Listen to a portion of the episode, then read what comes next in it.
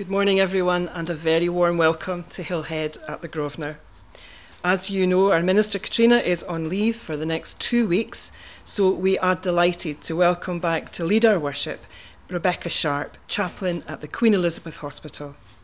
Thanks very much, Rebecca. Um, Rebecca has one of the most, I think, difficult and draining jobs that you can do. And so we're really grateful to her for making time to be with us. And it's lovely to have Rebecca's father with us again, too. We hope that you enjoy your time with us.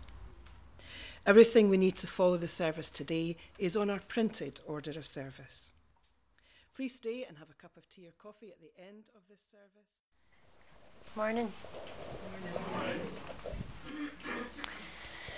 I don't normally use um, an iPad for notes, and I've got a feeling I'm going to regret it. So I'm just going to ask that you bear with me with that. Um, but it's so lovely to be back here again and to see um, some of you that are familiar to me and some that I maybe not met before or had the chance to chat to. So I'll look forward to catching up with you um, later on. But let me let me read some scripture to you to open our service. This is from Psalm 116. I love the Lord because he has heard the voice of my supplication because he has inclined his ear to me whenever I called upon him. The cords of death entangled me. The grip of the grave took hold of me. I came to grief and sorrow. Then I called upon the name of the Lord. O Lord, I pray to you, save my life. Gracious is the Lord and righteous. Our God is full of compassion. The Lord watches over the innocent. I was brought very low, and He helped me. Turn again to your rest, O my soul, for the Lord has treated you well. For you have rescued my life from death, my eyes from tears, and my feet from stumbling. I will walk in the presence of the Lord in the land of the living. Let's come together and sing our first hymn.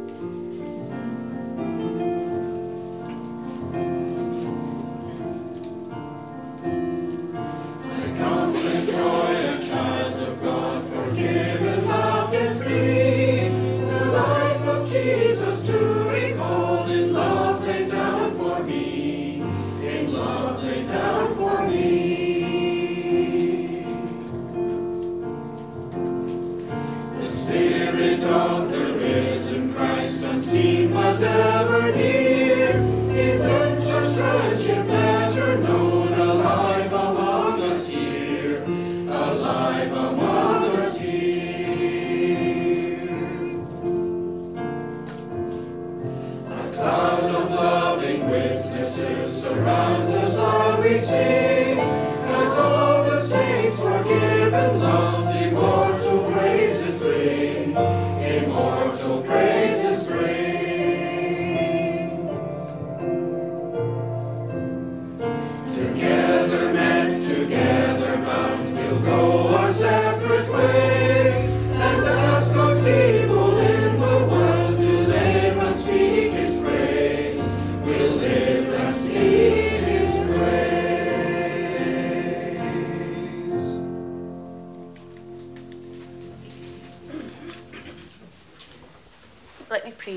Us all.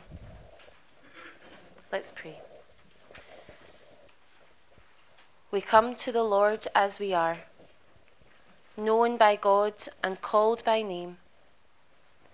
We come to you with our doubts and our fears, to a Lord who knows doubt and knows fear too. We come weary and weighed down to the Spirit who breathes new life into us and sends us on our way rejoicing. Let's, in our own tongue, say the Lord's Prayer together. Our Father, who art in heaven, hallowed be thy name.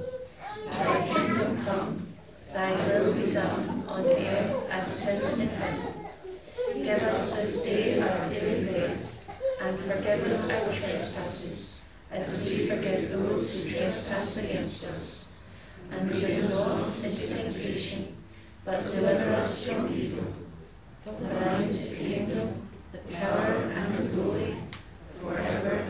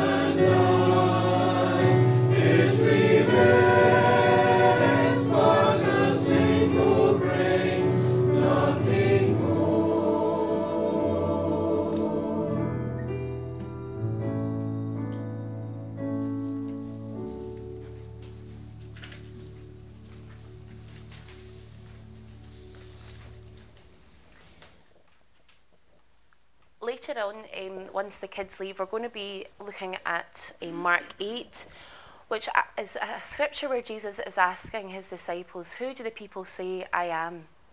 And who do you say I am? But as believers now, in this, this time, we're so fortunate that it's so easy for us to, to, to have the words of Jesus in front of us.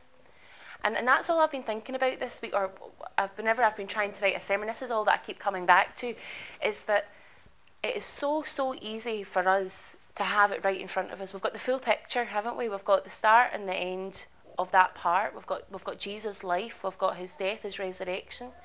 And then we've also got all these other bits of, of information, all these interpretations, all these um, really helpful ways of understanding. And I thought what would be really good for, for us as adults for later, but also for the kids, is, is think about how, how fortunate we are in comparison to the people who were hearing Jesus speak. Now, I often think I would have loved, sorry, I often think I would have loved to have been there and heard him speak myself. I'm sure many of you who have been Christians for a long time often think the same, how good it would have been to hear his voice. But for many of the people that Jesus was speaking to, they maybe only heard him speak once. Or maybe they never heard him speak, but their aunties, uncles, sister in law's cousin was the one who heard them speak. So, what I'd like to do is ask if any kids aren't too nervous or embarrassed, and I used to hate being asked up the front, but um, if anyone would like to come and join me and maybe help me with a little experiment.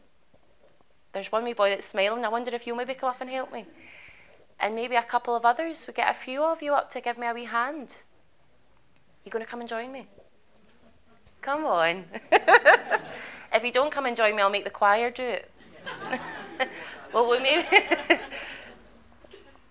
Will we make the choir do it? Yeah, look, people are nodding. Yeah. what I'm going to do is I'm going to um, I'm going to whisper into Anne's ear, and I'm going to ask Anne to then whisper into. I'm really sorry, I've forgotten your name, Joan. And we're going to keep doing that, and you'll probably remember the game. But what I want to see is if by the time we maybe get to Paul, if Paul is saying the same thing that I said, because I think it'll be a really good experiment for us to see how easy or how hard it is when you've only heard something once to remember it. Shall we try it? See how we go. Okay. Now, I'm not even remembering it, I'm reading it. but let's try. But I do have a microphone on, so I'm going to take this off. Not letting you away with anything.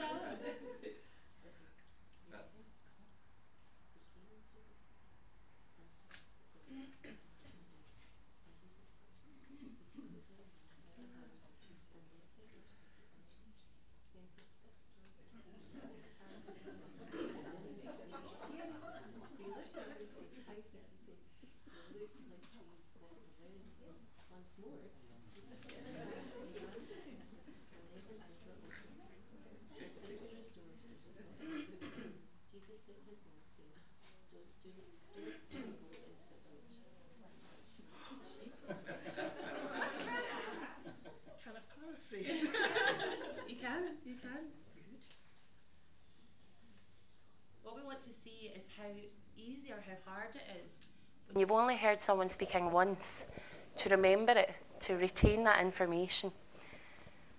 So we'll see how they go.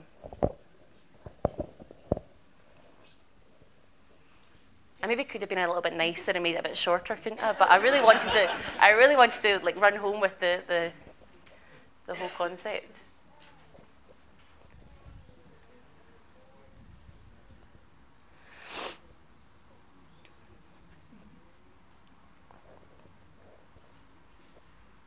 We're getting there.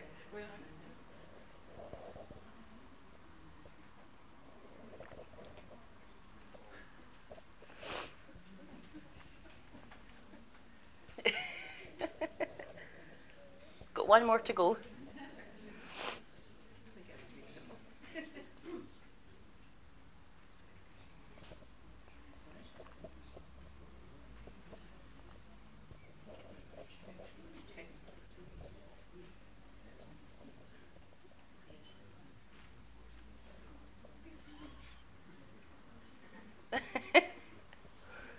Just heard it. Is that it? Are you sure?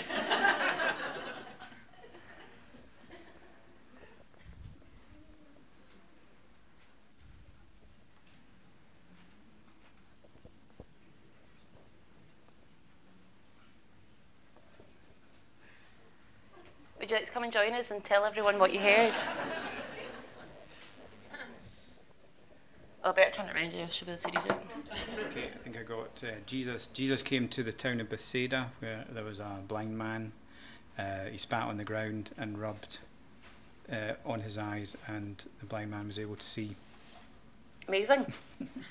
so we got the gist of the story, but I did read the entire story, um, which is the story before ours, by the way. So I was trying to create a bit of context for us. Thank you so much for doing that really, it's hard to retain detail and lots of information when you've only heard it the once. You don't get it repeated. You can't press pause and rewind. You can't record it and watch it again.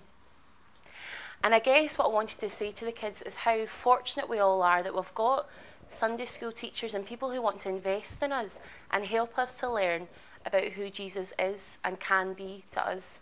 So what I really like to do is is pray for the Sunday school teachers and, um, and pray for the kids before we sing another hymn. Does that sound all right?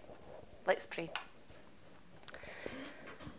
Father God, we thank you for who you are to us and who you can be to us. And we thank you that, that people have been creative and found new ways and, and exciting ways of sharing the message of Jesus' life with us. So we pray for the people who invest in our young people and in our children. We pray for the people who, who leave the service so that they can educate and support and encourage the kids. We ask for your blessing to be upon them, not just today, but as they continue to do this. But we also think of the kids in this church. We ask for your hand and your blessing to be on them. May their hearts be open to you. May they learn and love you. We ask these things in Jesus' name. Amen.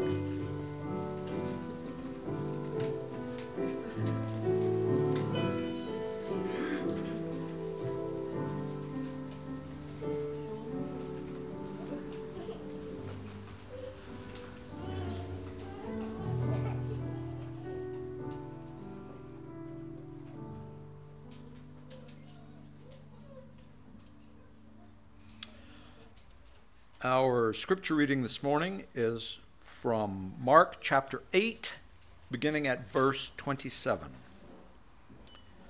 Mark 8, beginning at verse 27. Jesus and his disciples went on to the villages around Caesarea Philippi. On the way, he asked them, Who do people say that I am? They replied, Some say John the Baptist, others say Elijah, still others say one of the prophets. But what about you? Who do you say I am? Peter answered, You are the Messiah. Jesus warned them not to tell anyone about him. Jesus then began to teach his disciples. He taught them that the Son of Man must suffer many things. He taught them that the elders would not accept him, The chief priests and the teachers of the law would not accept him either. He must be killed and after three days rise again. He spoke clearly about this. Peter took Jesus to one side and began to scold him.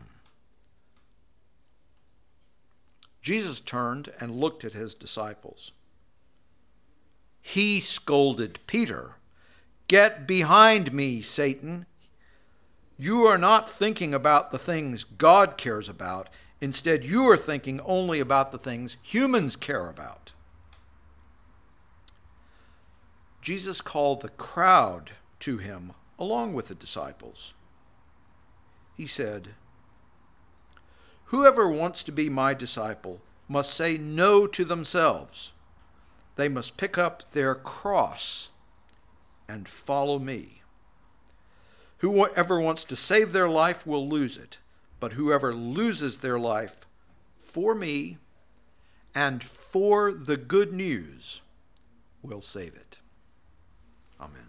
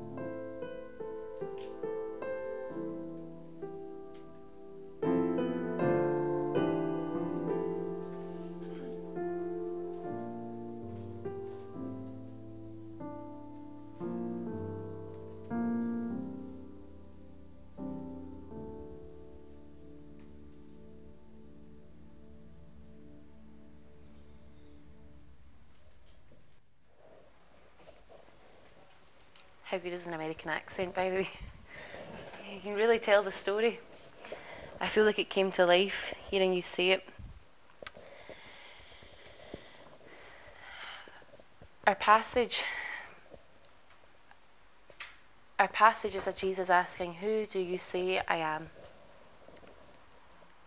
And I'm going to be honest with you, and I'm often told not to be this honest, but I don't I don't find preaching from the Gospels that easy and and I'm not saying that because I hope you got to go. For someone doesn't find it easy that way, all right, don't worry, Rebecca. That's that's not why I'm telling you. I'm I'm telling you that because when you're a Christian, the Gospels are kind of part of your DNA.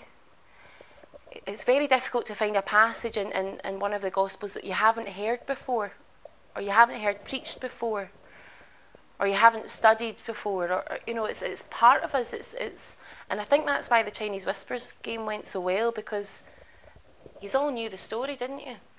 You know, there's part of us where, where these things, even if we couldn't say that's found in Mark chapter 8, verse 36, we would probably be able to work out that we've heard it before and it means something to us. So, so for me, sometimes coming to these passages, I'm not coming here hoping to give you anything brand new. But I do hope that when, when I'm, I'm speaking, that there might be something that resonates with you or something that encourages you. Um, because I, I'm not going to pretend that it's going to be um, a total revelation. But our, our passage is found in a, a quite a action-packed chapter. We've just seen Jesus feed thousands and, and teach his disciples quite a lot, and then, of course, the miracle um, of, of healing the blind man to, to regain his sight. So there's a lot going on but when it comes to our passage and it comes to this part of the passage where Jesus asks the question, Who do the people say I am?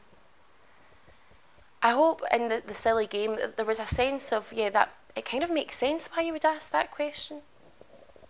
It, it kind of makes sense why he would he would be putting that out there because if the disciples are around the people, they're serving the people food, they're going to be hearing the people talk. They're going to be picking up what's really going on. Because sometimes when you're standing up front and you're talking, and in different professions, you'll probably pick this up. Um, sometimes people don't hear what you've said. I, I know that um, when Stuart Blythe was my lecturer, I, I spoke to him about um, a couple of essays, and he used to say, sometimes I don't think sometimes I think maybe I've not taught you what I think I've taught you because none of your essays match what I've been talking about for the last 12 weeks. So, so there really is a sense of, of what, what's the listener hearing? What, what are we translating? And now I don't think anyone's going to start saying that Jesus wasn't a good teacher. That's definitely not the direction I'm going here. But, but it's just worth being aware that on a, on a, on a, some level, I think Jesus probably was wanting to make sure people were kind of keeping up or kind of starting to get glimpses of who he was. Anne mentioned to you that I work in the hospital as a chaplain, and um, all week when I've been when I've the last couple of weeks when I've been thinking about this passage, I've been thinking about my experience in the hospital and and sometimes I get called into people who, who have real spiritual distress, who are really quite anxious or worried and don't understand what's going on. But a lot of that's down to, to bad communication.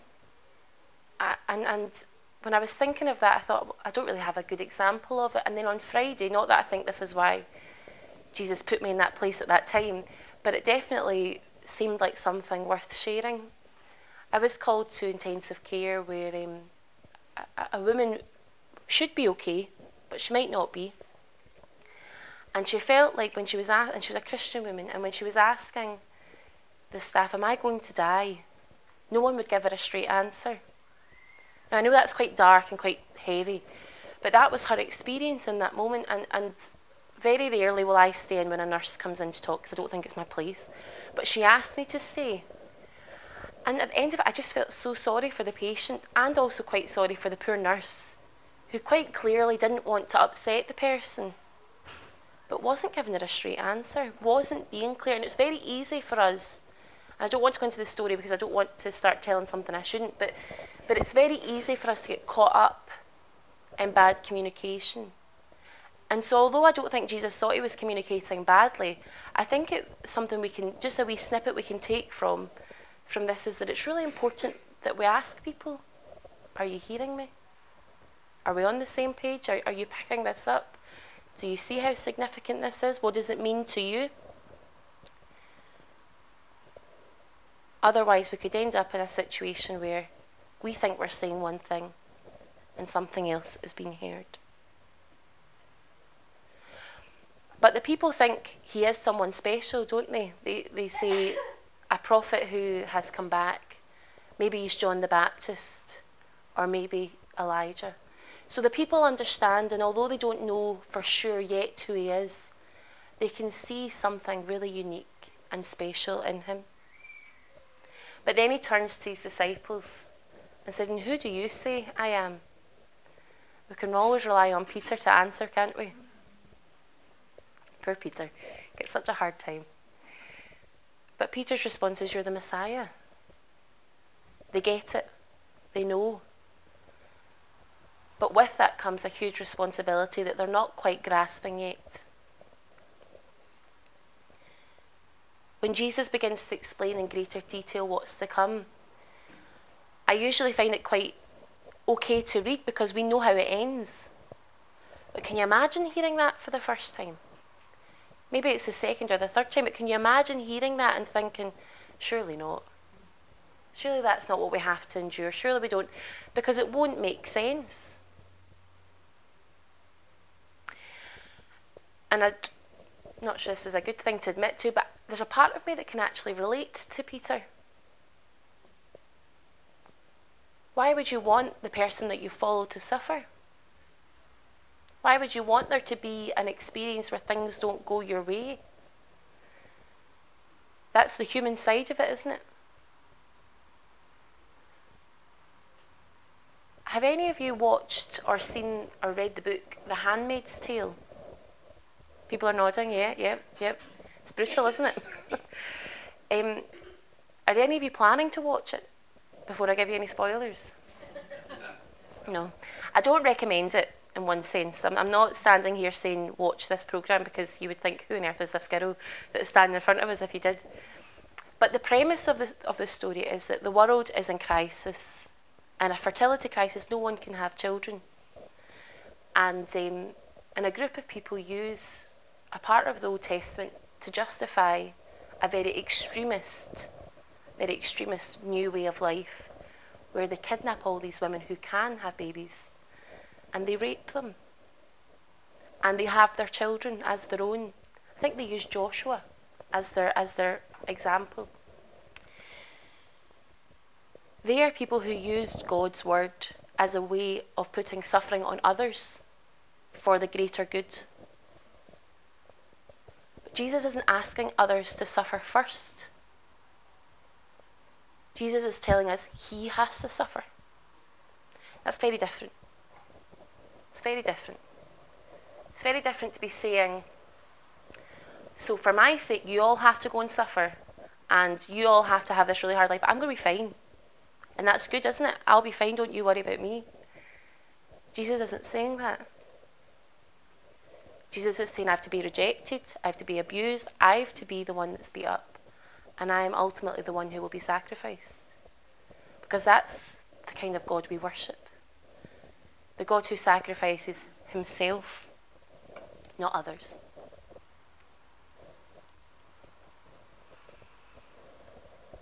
So, although I can relate to Peter on a human level, when I take a step back and I see how gracious God is in choosing, even in his own fear or doubt, choosing that life for our sake, doesn't make following him, it, it makes following him that much easier.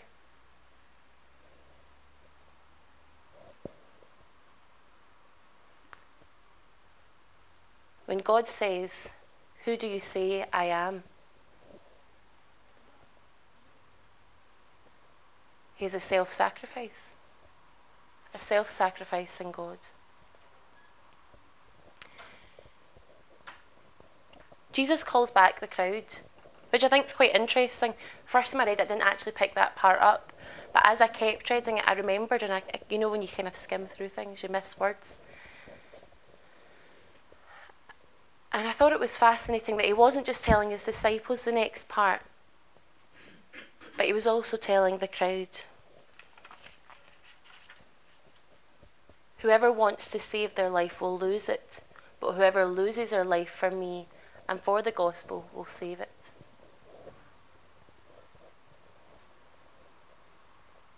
It makes sense, doesn't it? After his sacrifice, after him, because of him, for him.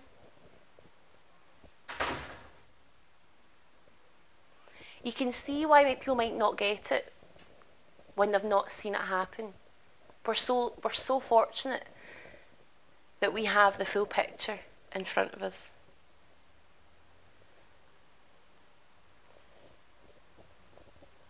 I guess when I was thinking about this passage, and thinking about how it related to me now, as well as a congregation now, I just kept thinking, what would I say?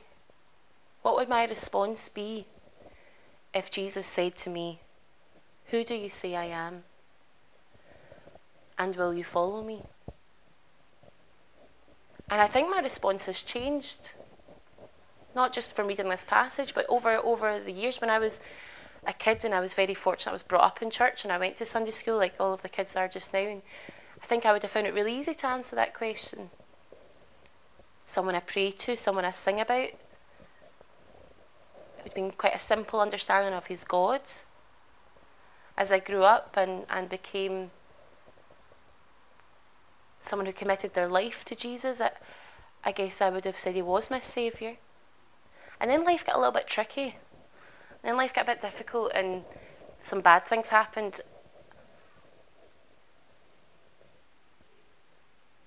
So, so I'm left with who, who do I say God is? For me, God is love. God is sacrifice. God is the greatest example of both. But who do you say God is? Who is God to you?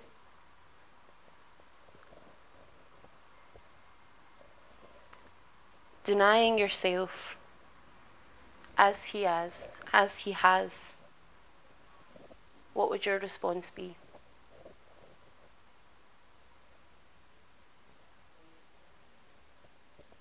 I want you to think about that.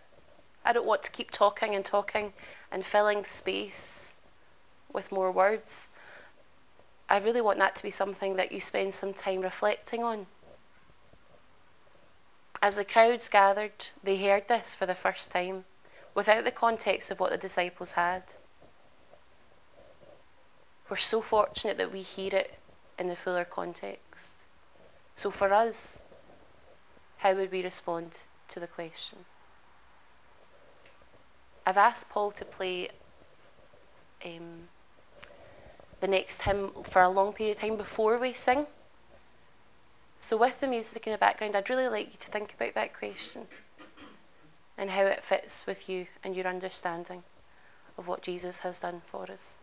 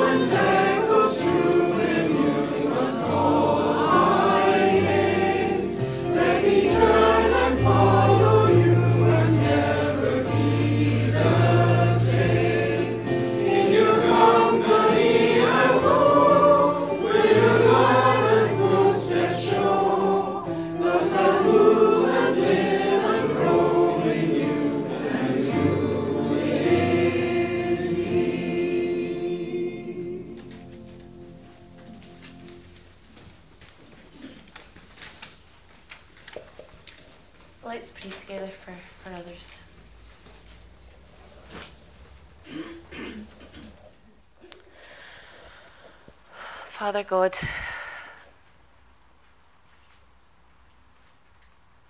you ask us, Who do you say I am? In our hearts, we reply,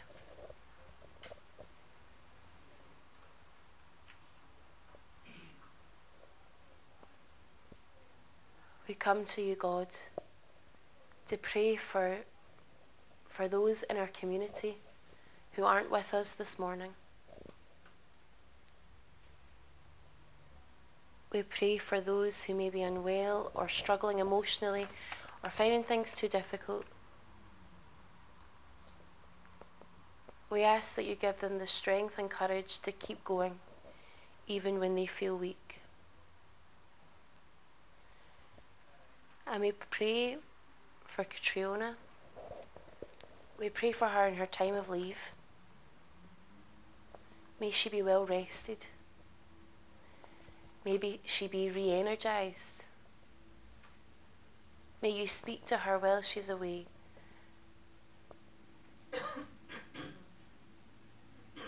We ask for your blessing of peace upon her over her time off. Father God, we pray we pray for our community. We pray for the other churches in our community. Neighbouring Baptist churches and those of other denominations. May your blessing also be upon them.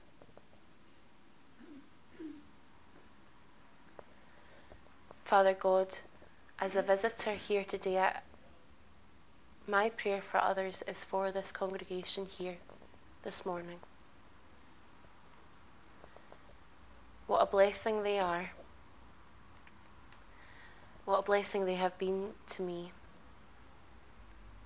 And I just ask that you continue to guide them in the AGM that's coming up and, and all the big decisions that need to be made and things that need to be actioned. We just ask for your hand to be upon it. May you guide them. May your light may your light show the path.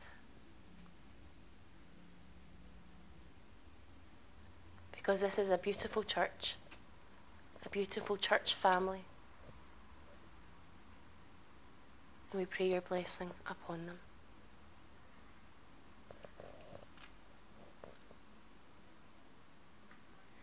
In your company I'll go, where your love and footsteps show.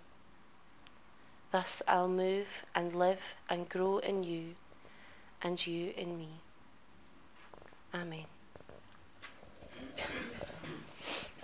We're going to uplift the offering now.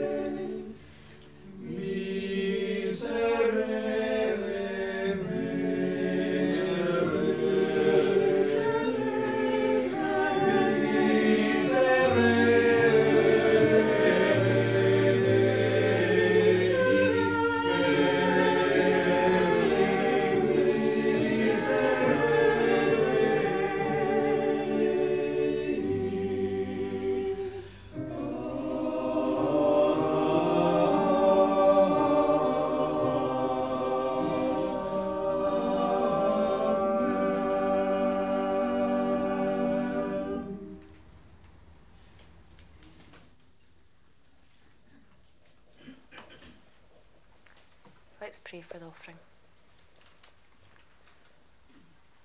Father God, as we give to the church, we give to you. We pray for that which has been given and in the use of it. We ask your blessing to be upon those who distribute it and who count it up and, and who are involved with all of the, the financials. We thank you that, that we can give back to you even just a small portion of all that you have given us. We pray all in Jesus' name. Amen.